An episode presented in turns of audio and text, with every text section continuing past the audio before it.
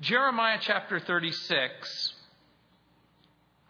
It says, Now it came to pass in the fourth year of Jehoiakim, the son of Josiah, the king of Judah, that this word came to Jeremiah from the Lord, saying, Take a scroll of a book and write on it all the words that I've spoken to you against Israel, against Judah, and against all the nations from the day I spoke to you, from the days of Josiah, even to these days, or to this day. It may be that the house of Judah will hear all the adversities which I purpose to bring upon them, that everyone may turn from his evil way, that I may forgive their iniquity and their sin. Then Jeremiah called Baruch, the son of Neriah, and Baruch wrote on a scroll of a book at the instruction of Jeremiah all the words of the Lord which he had spoken to him. And Jeremiah commanded Baruch, saying, I am confined. I cannot go into the house of the Lord. You go therefore and read from the scroll which you have written at my instruction, the words of the Lord in the hearing of the people in the Lord's house on the day of fasting. And you shall also read them in the hearing of all Judah who come from their cities. It may be that they will present their supplication before the Lord, and everyone will turn from his evil way, for great is the anger and the fury that the Lord has pronounced against this people. And Baruch, the son of Neriah, did according to all that Jeremiah the prophet commanded him reading from the book, the words of the Lord in the Lord's house. Now it came to pass in the fifth year of Jehoiakim, the son of Josiah, king of Judah, in the ninth month, that they proclaimed a fast before the Lord to all the people in Jerusalem and all the people who came from the cities of Judah to Jerusalem. Then Baruch read from the book the words of Jeremiah in the house of the Lord, in the chamber of Gemariah, the son of Shaphan the scribe in the upper court at the entry of the new gate of the Lord's house in the hearing of all the people. When Micaiah, the son of Gemariah, the son of Shaphan, heard all the words of the Lord from the book, he then went down to the king's house into the scribe's chamber, and there all the princes were sitting Elishama the scribe, Delaiah the son of Achbor, Gemariah the son of Shaphan, Zedekiah the son of Hananiah, and all the princes. Then Micaiah declared to them all the words that he had heard when Baruch read the book in the hearing of the people. Therefore, all the princes sent Jehudi, the son of Nethaniah, the son of Shelemiah, the son of Cushi, to Baruch, saying, Take in your hand the scroll from which you have read in the hearing of the people, and come. So Baruch, the son of Neriah, took the scroll in his hand and came to them. And they said to him, Sit down now and read it in our hearing. So Baruch read it in their hearing. Now it happened, when they had heard all the words, that they looked in fear from one to another and said to Baruch, We will surely tell the king of all these words. And they asked Baruch, saying, Tell us now, how did you write all these words? At his instruction? So Baruch answered them. He proclaimed with his mouth all these words to me, and I wrote them with ink in the book.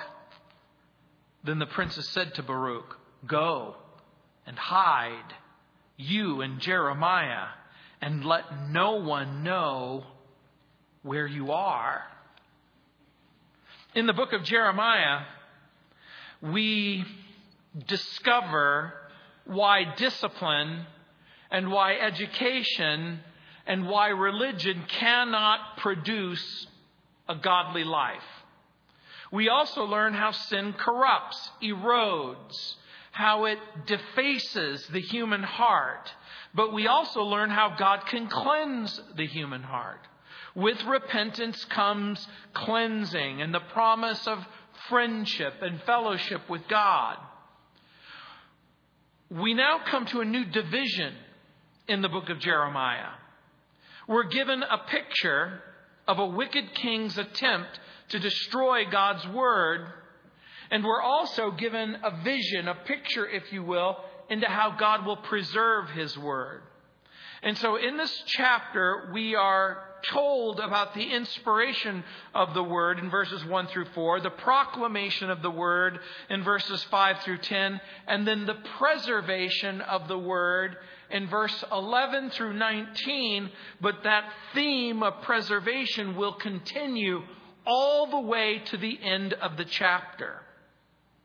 And so it begins with the inspiration of the word. Look at verse 1 again. Now it came to pass in the fourth year of Jehoiakim, the son of Josiah, the king of Judah, that this word came to Jeremiah from the Lord, saying, The fourth year of the reign of Jehoiakim calculates to 604 BC. The events take place 20 years after Jeremiah has begun his preaching ministry. Jeremiah has been at it, preaching the word of God, warning the people, encouraging them to turn from their sin and to rely on the Lord. Egypt has been badly beaten by Babylon. Jehoiakim's foreign policy has come to utter ruins uh, Jehoiakim trusted that Egypt would be able to keep Babylon at bay. And for those of you who are unfamiliar with history, Josiah is Jehoiakim's father. After the death of Josiah at Carchemish, his second son becomes the king but reigns only for a few months, sort of as a puppet ruler is removed by the king of Babylon, and then the king of Egypt establishes Jehoiakim as the ruler in Judah and Jerusalem. So he's sort of like a puppet ruler, and he's dependent upon Egypt. So he's trusting that Egypt will keep Babylon at bay. God has already told Jeremiah that Babylon will one day occupy Judah, destroy Jerusalem, destroy or enslave the inhabitants. And so Jeremiah continues to minister. Even though the situation seems hopeless. And I want you to just think about that for a moment. I want you to pause in your brain and ask yourself this question What makes a person continue to minister when the situation seems hopeless? What causes a person to say, Look, I am going to continue to share Christ, or I'm going to continue to pray. I'm going to continue to, to, to minister. I'm going to, to, to continue, even though it looks hopeless and helpless, even though whether you're dealing with AIDS orphans or whether you're dealing with people under difficult circumstances. Let's say you're dealing with drug and alcoholic um, addicted people. Let's say you're dealing with people who, no matter how much time you spend with them, no matter how many times you open up the Bible, no matter how many times you pray with them, no matter how many times you wake up and you minister to them, it just seems like it's an empty, empty, hopeless, difficult, impossible situation. Why do you keep doing it? Why would you go forward? Jeremiah has a vision from God. He has a plan and a purpose that God has appointed for him. And he walks in that.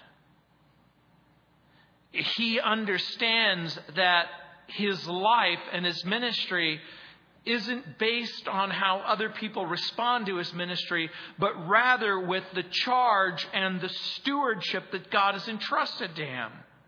And so in verse 2, he says, Take a scroll of a book and write on it all the words that I've spoken to you against Israel, against Judah, and against all the nations from the day that I spoke to you, from the days of Josiah even to this day.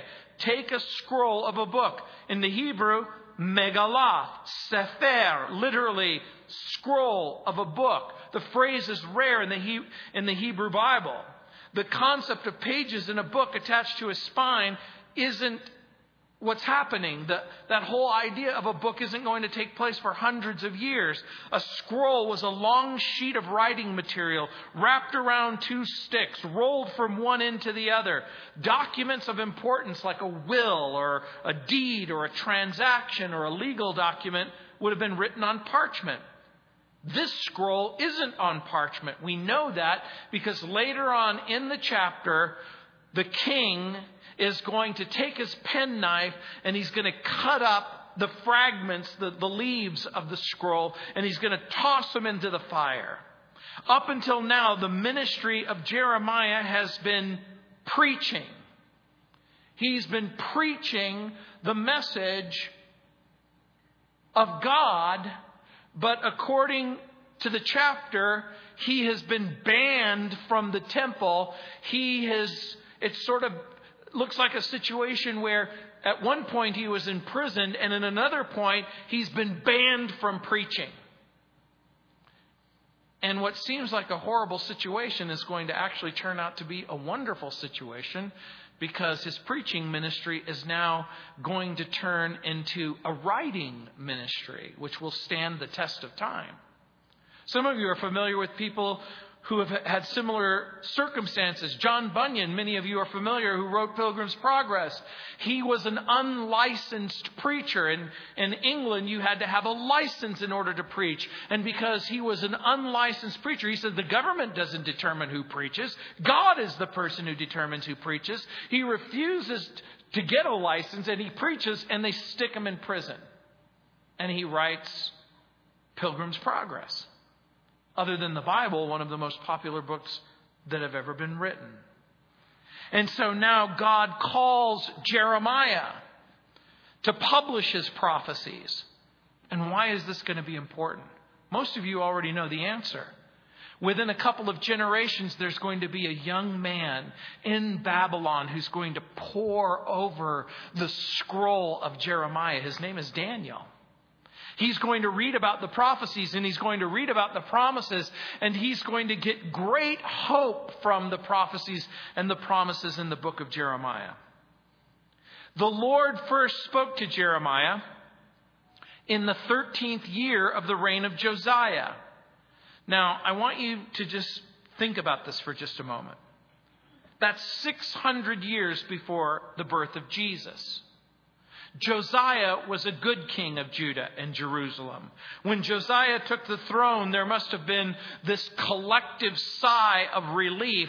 Before the rule of Josiah, the people of Jerusalem and Judah experienced the crushing weight of the wicked king Manasseh, perhaps the most wicked and cruel king to ever sit on the throne in Jerusalem. And Manasseh loved idols and idolatry. He didn't just love it, he promoted it. This is the king who burned his children in the fire. There's a tradition that Manasseh executed the prophet Isaiah by cutting him in half with a saw. And don't think of a metal saw. It would have been a piece of board with, with teeth cut into it. It would have been a wooden saw. Manasseh reigned for 55 years. There was so little interest in the things of God, the promises of God, the Word of God, that people hadn't even heard about the Bible or read the Bible for generations. The book of the law had become lost in the temple. And you'll remember when Josiah becomes the king, the book of the law is rediscovered. The king asked that the book be read to him. And when he heard the Bible being read, when he heard Genesis and Exodus and Leviticus and Numbers and Deuteronomy being read, he tore his clothes. And, in, in, this was an act of humility and repentance and regret. And the king said, in effect, We have ignored God's word. We've neglected God's command. We have ignored his word and his command and his promises. The way we're living isn't the way that God intended us to live. We're supposed to be the people of God, and yet we're living the same exact lifestyle as everyone around us. And so Josiah launched this incredible Reformation movement to turn the nation around. The king went personally from village to village and city to city, and he tore down the idols and he tore down the pagan places of worship. He supervised the tearing down of the worship sites. Josiah reinstated the feast of the Passover, and I need you to understand something. It had been forgotten, and it had been ignored, and it had been neglected during the reign of Manasseh. And he called on the people to return to the true and living God. And you can find that out in 2 Kings chapters 22 and 23. Jeremiah's ministry began during this moral and cultural revolution, and it was through Jeremiah that the Lord spoke to the people and said, in Jeremiah chapter 3, verse 10, Judah did not return to me with all of her heart, but only in pretense, declares the Lord. Now, I want you to think this through. Josiah encouraged the people to read God's word, understand God's law, obey God's commands, walk in God's promises. There was a cultural, moral, political, social upheaval. But the people's hearts didn't change. It was like going from one election cycle to the next election cycle. Jehoiakim took over his father's throne. And he went in exactly the opposite direction as enthusiastic as Josiah was for the things of God, Jehoiakim was enthusiastic about the things that had nothing to do with God. And so we're four years into the current administration. In verse 1. The Lord told Jeremiah to write the word of God on a scroll, and it was read to Jehoiakim as he's sitting in a king's chamber. Later on, we're going to discover at the end of the chapter, the king is in his chamber. There's a fire that's stoked in, in, in, the dead of winter. And Jehoiakim asks his secretary to read the scroll. And when he got through about four columns of the book of Jeremiah, he took a penknife and he took the pages and he tossed them into the fire. And then he asked to read some more. And then he threw some more into the fire. And then he asked to read some more. And then he threw what was left of the book into the fire.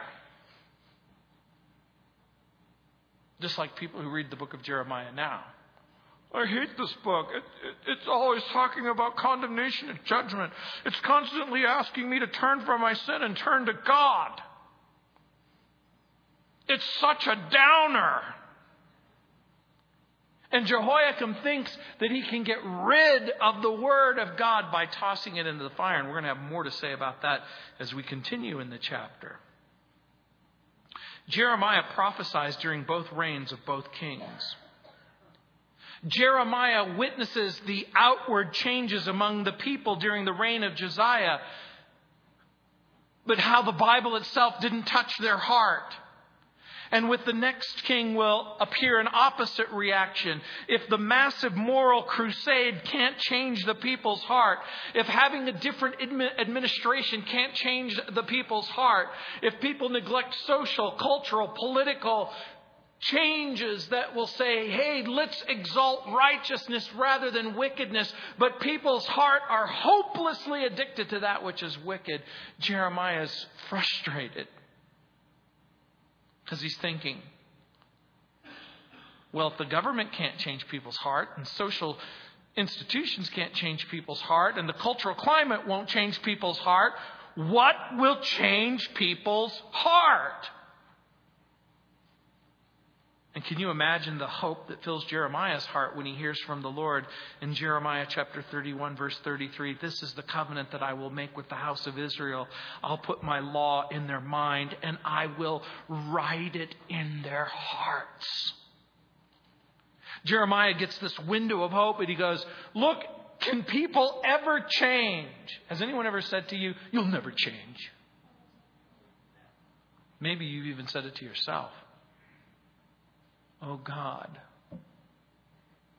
I seem to think the same thoughts and I seem to do the same things and I seem to watch the same things and I seem to involve myself in all of the same things.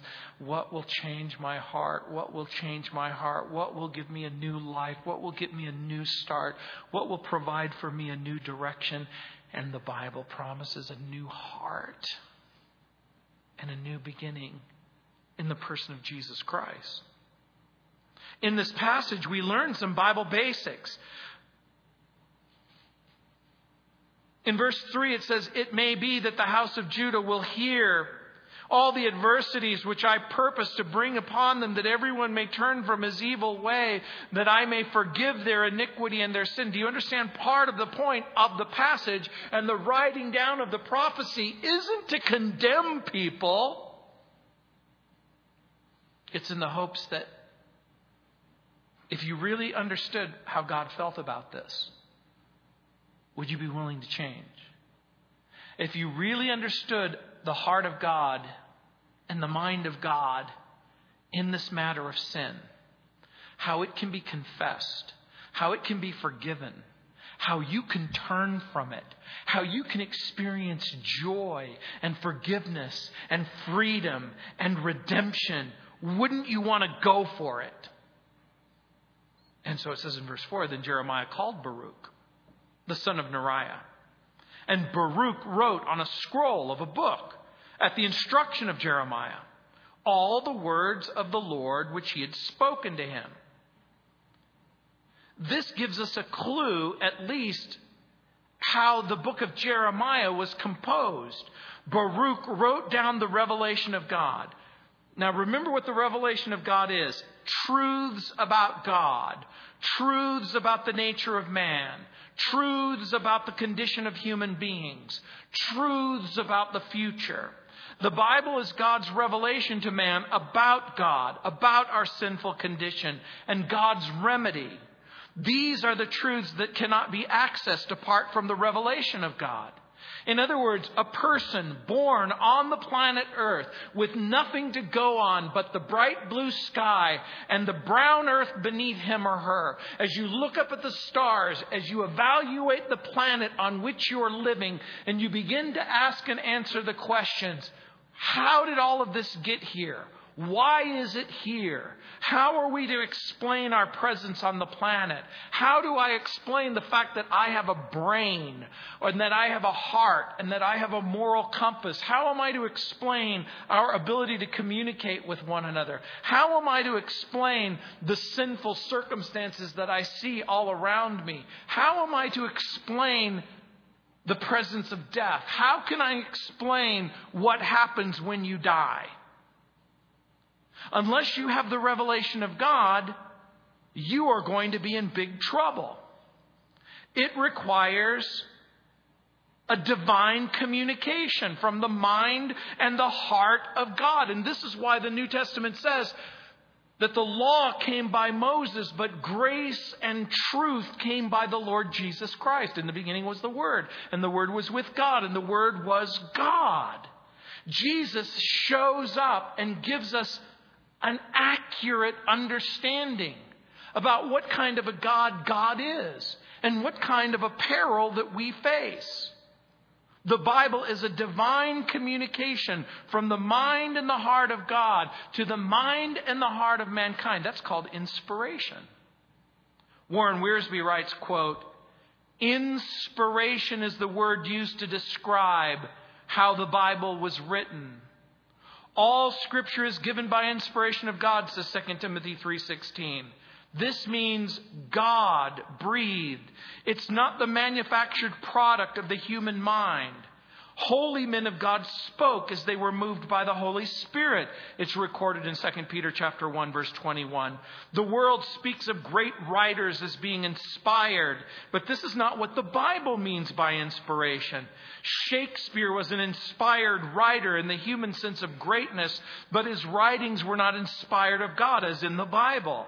The Spirit of God spoke to and through men of God to give us the Word of God. He did not bypass their personalities or make robots out of them. Each Bible writer reveals his own individual personality in the writings. But when they wrote, but what they wrote is the Word of God, final, complete, authoritative. You can trust your Bible, unquote. He's right. So many people will say, oh, it's just a book, and after all, it was written by men. No, it's not just a book. It's the most extraordinary book that's been ever that's ever appeared on the planet Earth. And so he gives the proclamation of the word. Look what it says in verse 5. And Jeremiah commanded Baruch, saying, I'm confined. I cannot go into the house of the Lord. At this point, Jeremiah seems to be bound. It could be that he was incarcerated. It could be that he is on temple timeout. He's been banned from the temple precinct. Can you imagine the Jewish prophet Jeremiah? You're not welcome here. You can't come to Jerusalem, you can't come to the temple, and you can't preach the word of God. Think about it just for a moment. Jeremiah is forbidden from entering the temple precinct. He's going to be released clearly by the end of the chapter in order to hide from the king. But here's the important thing even though Jeremiah is bound, the Word of God is not bound. Do you ever get frustrated? Because you want to tell your mom, your dad, your brother, your sister, your neighbor, your friend, your boss about the Bible, but you feel bound. You feel restricted. Well, if I talk to him about Jesus, I could lose my job.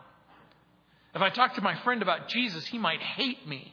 If I, the person has already told me, don't talk to me about Jesus, just keep your mouth shut. There's all of these prohibitions and restrictions. My children are sent to school and they can't pray. So long as there's tests, there will always be prayer in school. Kids are going to just, shoot, oh Lord, you God, you got to help me with this math assignment. You can't restrict something like that. They may be bound, but the Word of God is not bound, is it? The Word of God can make its way into Africa and Australia, Antarctica. Even though it might seem like there's a prohibition or a restriction. Have you ever prayed for someone and said, Lord, for whatever reason, the door seems closed for me to get the gospel to this particular person, but Lord, you can do it. I can remember all the awkward times that I tried to share Christ with my father and how it just seemed like a closed door and a closed door. And after the Hurricane Katrina hit, my father um, had to make his way through Mississippi up to Tennessee and Chattanooga to join up with my family over there. And my father would go to Starbucks and he would get a cup of coffee in the morning. And there was a seminary student from New Orleans Baptist Theological Seminary who because the place was flooded and he school was canceled and he too was forced to go to Chattanooga and um, he started talking to my dad. And my father's a very outgoing guy. I know, this might come as a shock to you, but I'm the shy one in the family. And so my father would ask this, "Hey, what you doing here?" He says, "I'm a seminary student and." You know, I, I study the Bible, and when the hurricane hit, you know, we all had to leave. You a preacher? Yeah. And my son's a preacher. And so it opened up a door for a friendship and a relationship. And day after day and week after week, this young man named Frank formed a friendship with my father so that towards the closing months of his life, he was able to pray with my Father to receive Christ.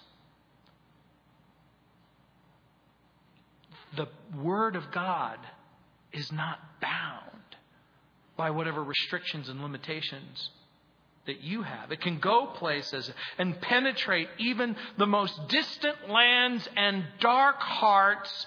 And look what it says in verse 6 You go, therefore, and read from the scroll which you have written at my instruction the words of the Lord in the hearing of the people in the Lord's house on the day of the fasting. And you shall also read them in the hearing of all of Judah who come from their cities. Jeremiah is in effect saying, I can't go and tell them the message of God, but Baruch, you can go.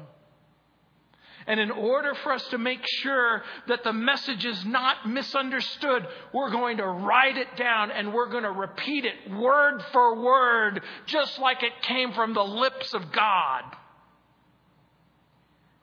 Now, we're not sure if Jeremiah is asking to read the scroll twice, once in the temple and once outside of the temple. He says, in the hearing of all Judah who come from the cities. It may mean once in the hearing of all, that is, all of the sum and the substance of the cities gather together in the temple and they begin to hear. Now, it would appear that the day of fasting is a special day that is either set aside by the leaders or the king to appeal to God to help them against Babylon. We're not told for certain. It may be that some of the people petitioned the king. It, but clearly, the king doesn't regard God and he doesn't regard the word of God. Some scholars believe that the king calls for this fast. When the Babylonian army captures Ashkelon, which is some 45 miles away, Judah is forced to make a decision to trade one superpower, Egypt, for another superpower, Babylon, by the way, archaeologists have uncovered letters from the king of Ashkelon to the Pharaoh of Egypt describing the conditions of the attack.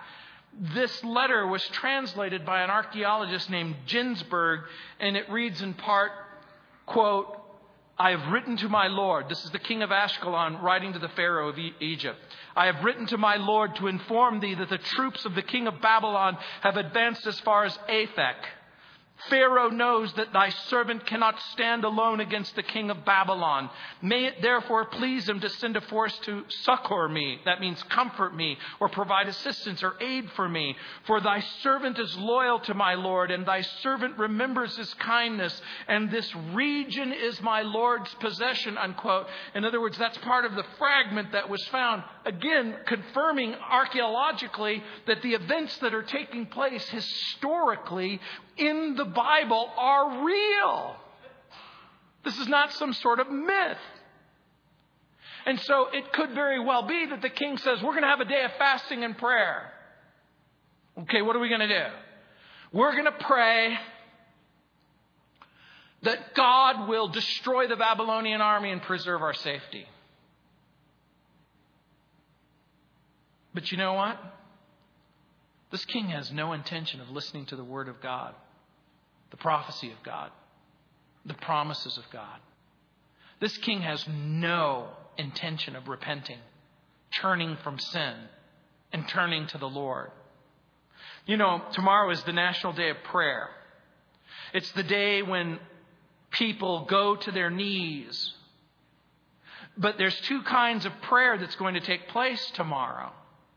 There's going to be a kind of politicizing prayer where politicians will gather with other people, with so called people of faith, but they're not interested in really praying to God because they will ignore, they will neglect, they will disregard God's word throughout the rest of the year. If we think that we can have a national day of prayer as some sort of religious symbolism, it won't be effective people will have to fundamentally, from their heart, cry out to God and say, Our wickedness is inexcusable. And our plan to ignore, reject, suspend God from every aspect of our life is not going to go without consequences. If there's going to be a fundamental change, if there's going to be a fundamental change that takes place, it is going to have to take place in the hearts of individuals as they say, you know what, Lord? In order for this world to be a different world, in order for our country to be a different kind of a country, I'm going to have to be a different kind of a person. I'm going to have to be a man or a woman who truly refuses to no longer ignore, neglect, or disregard the Word of God. And so there's no value in a day of fasting and prayer when that day in fasting and prayer goes against everything that God intends to accomplish. Look what it says in verse 7. It may be that they will present their supplication before the Lord, and everyone will turn from his evil way. For great is the anger and the fury of the Lord that the Lord has pronounced against this people. And so Jeremiah holds out hope. Hey, look, all of the people are going to gather. They're going to fast and pray. You read the promise of God and also the word of God in the hopes that they will hear and turn and in verse 8 it says, And Baruch the son of Neriah did according to all that Jeremiah the prophet commanded him, reading from the book the words of the Lord in the Lord's house. Baruch reads the word of the Lord, the prophecies of Jeremiah to the fasting people in the temple. For those of you who've been with me, think Jeremiah chapter 1, Jeremiah chapter 2, Jeremiah chapter 3. Jeremiah chapter 4, all the way to chapter 10, to chapter 12, to chapter 20. But they're doing it all in a single afternoon. And he reads it to them. It may seem odd to you that God has ordained that his word should be spread through something as seemingly stupid as preaching and teaching. But God has taken the foolish things of this world to confound the wise. And God uses something as simple as preaching. Someone opening their mouth saying, God loves you. Sin can be forgiven. Jesus Christ is Lord. Do you know what the difference between preaching and teaching is? Teaching is when you impart information. Preaching is when you urge people to do with the information something. That you don't just get the instruction, but you get something that gives you something to do. We live in a culture that, for the most part, disregards preaching and the teaching of the Bible. Sometimes when I travel or fly on an airplane and people ask what I do, if I don't really want to talk to them, I'll just look at them and say, I'm the pastor of a church. Because I know nobody's going to want to talk to me. And if I really don't want to talk to them, I say, I'm the pastor of a Bible believing, devil stomping, tongue talking fundamentalist church. And then it's like,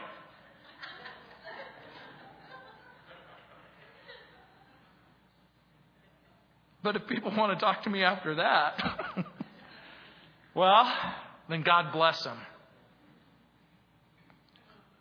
God uses the Word of God to convict people of sin. God uses the Word of God to lead people to honest repentance and then to bring them the assurance of salvation. Sometimes someone will whisper in your ear, and it's not God and it's not the Holy Spirit, it's the devil. The devil will whisper in your ear, it's no use. You might as well shut up. And whatever you do, don't talk to him about Jesus. But there is no other name given under heaven whereby people must be saved. And when you least expect it, the Lord will move on your heart. And you'll be invited to speak to this person and say to them, Let me just ask you something about the condition of your soul. What's going on inside of your heart? How would you characterize your relationship with God right now? Baruch was seeking to warn Judah to flee from sin. But remember, when Baruch is reading the words of Jeremiah and he's encouraging the people to flee from sin, he's not just simply telling them to make a run for it, he's telling them to run into the arms of a merciful God who's willing to forgive them. And the same is true today. We want to turn Jesus, turn people to Jesus since the wrath of God already abides. You know the most famous verse in all of the Bible. For God so loved the world that he gave his only begotten Son that whoever believes in him wouldn't perish but have everlasting life. And remember the very next verse. For God didn't send his Son into the world to condemn the world, but that through him the world might be saved. The Bible makes it abundantly clear each person apart from Christ is, has already a death sentence written across the surface of their heart. It's like a special package delivery. It's as if every single human being's soul is stamped spiritually with a mark send to hell, do not pass go, do not collect $200. And the only way that that seal is going to be broken is if a person understands hey, there's the possibility that we can reroute your package. It's by coming into a right relationship with God and Christ. And so in verse 9, look what it says. Now it came to pass in the fifth year of Jehoiakim, the son of Josiah, the king of Judah, in the ninth month that they proclaimed a fast before the Lord, all the people in Jerusalem and all the people who came from the cities of Judah to Jerusalem. If we compare verse 1 with verse 9, we get the impression that the writing of this scroll took place over a period of a year. So Jeremiah with Baruch begins to sit down and, and begins to compile the scroll. And then in verse 10 it says, Then Baruch read from the book of the words of Jeremiah in the house of the Lord, in the chamber of Gemariah, the son of Shaphan, the scribe, in the upper court at the entry of the new gate of the Lord's house in the hearing of the people. By the way, the word Gemariah, or the name, means the Lord has accomplished, and he's another son of Shaphan. And remember, Josiah's prime minister in 2 Kings chapter 22, verse 3, was the son of Shaphan. The sons of Shaphan were quite distinguished.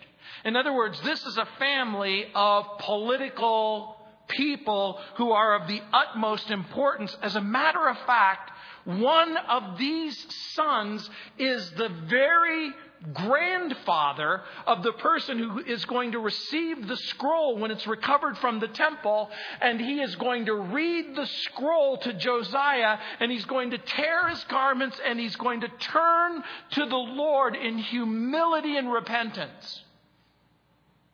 This is going to be important in just a moment. Another son, Shaphan, Jazaniah, is mentioned. Uh, and so, this, so Ahikam was mentioned earlier in chapter 26 and in chapter 39, verse 14.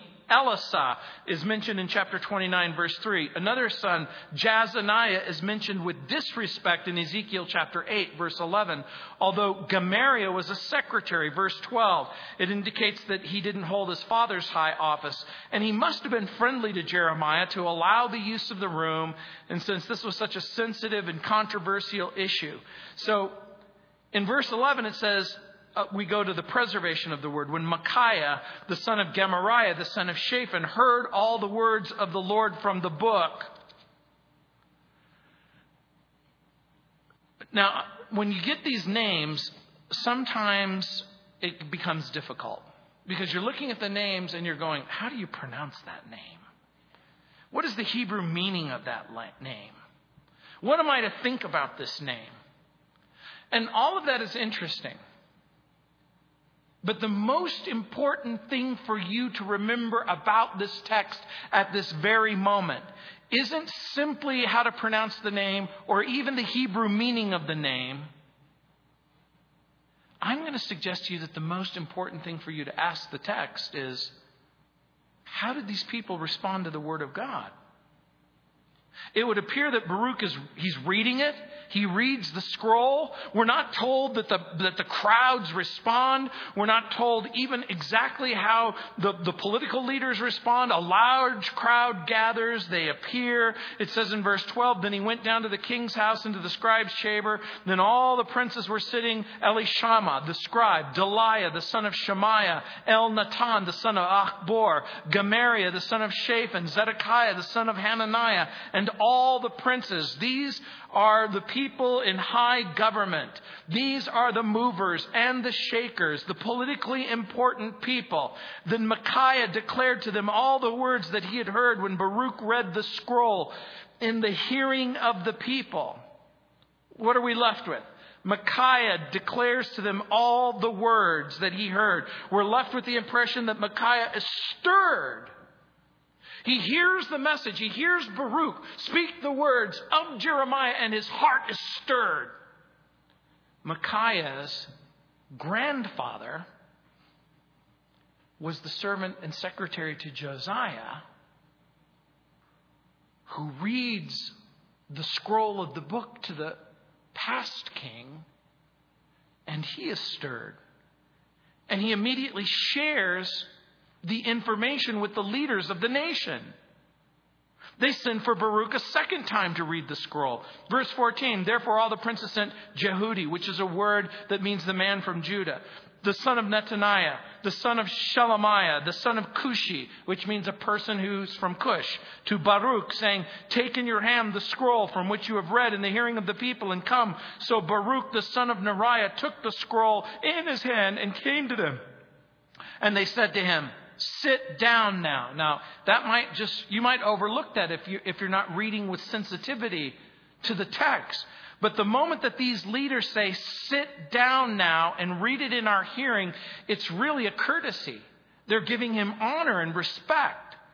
We need you to sit down and we need you to read the scroll once again to us. So Baruch read it in their hearing. It says, Now it happened when they heard all the words that they looked in fear from one to another and said to Baruch, We will surely tell the king all these words. What's their response? Fear? Are they afraid for the nation? Are they afraid for the king? Are they afraid for the future? We might think that they're supportive of Jeremiah. And even though they're hearing the words and they're asking and answering the question, the king hates Jeremiah. These words seem to be the word of the Lord. If this is God's word and if this is God's instruction, what are we supposed to do with this instruction? And so in verse 17, they ask Baruch, saying, Tell us now, how did you write all these words? At his instruction? Now remember, the king hates Jeremiah. So Baruch answers him. He proclaimed with his mouth all these words to me, and I wrote them down with ink in the book. Then the princess said to Baruch, Go and hide, you and Jeremiah, and let no one know where you are. Uh oh. Why? We're going to have to put both you and Jeremiah into the witness protection program. Why? Because it's not going to be received. Three officials will urge the king later on not to burn the scroll, but to no avail. The king will give no indication whatsoever that he's repenting, but it, it should cause you to ask another important question.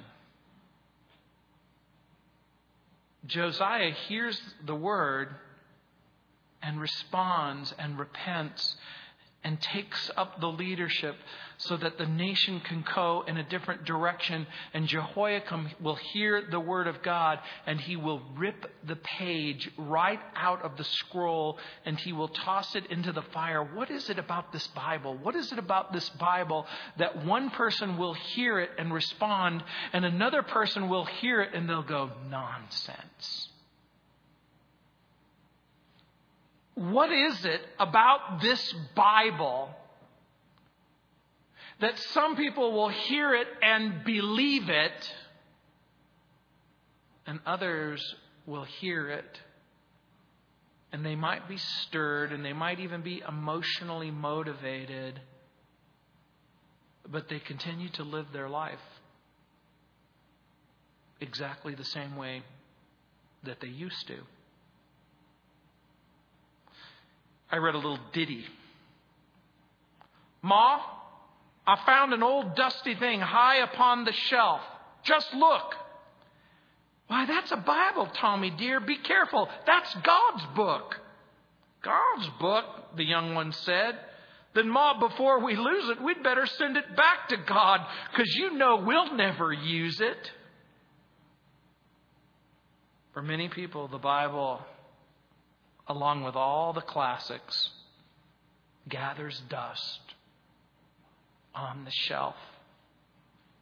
You might go to your mothers, your fathers, your brothers, your sisters, your neighbor, your friend. Hey, I noticed you have a Bible. Yeah, but we never read it. Well, why do you have it? Because everybody has one.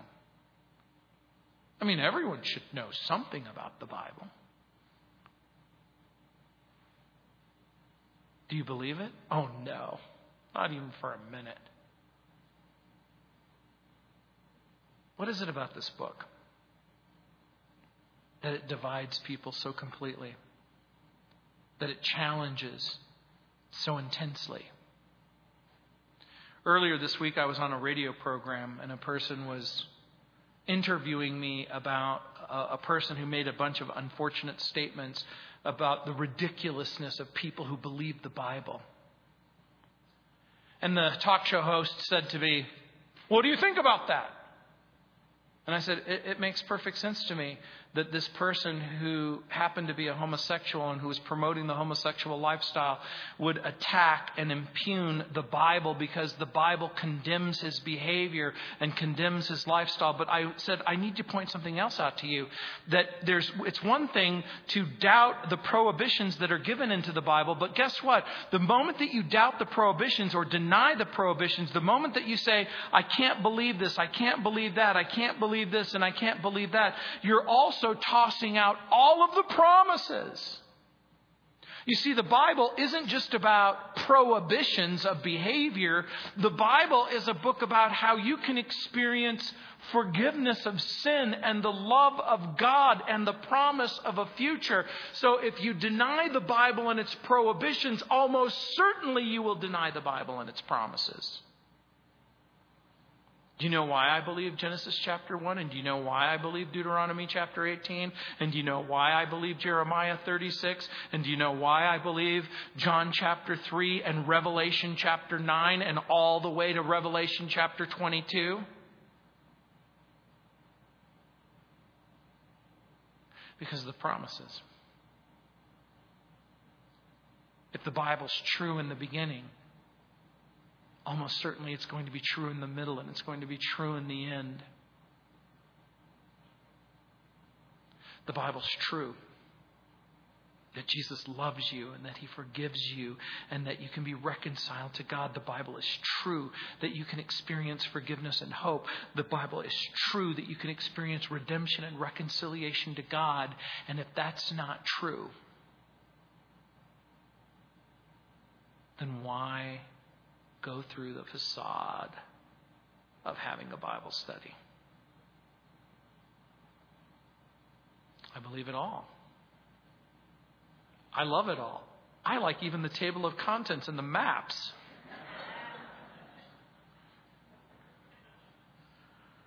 We're going to have communion in just a moment, and I just have one request, and that is that you all partake together, what I want you to do is just hold the elements of communion until we all have a, an opportunity to partake together. Let's pray. Heavenly Father, Lord, we thank you for the Word of God and the Word made flesh. Lord, it makes perfect sense to me that people will question and they will wonder. Lord, I question and I wonder. I want to know why things are the way that they are. But Lord, I thank you that the Bible is true and complete, trustworthy and reliable. It's true in its inspiration. It's true in its proclamation. It's true in its preservation. And Lord, we thank you that you've handed down through history a document that we can trust that really does contain the revelation of God. It accurately communicates the problem of sin and the solution being Jesus.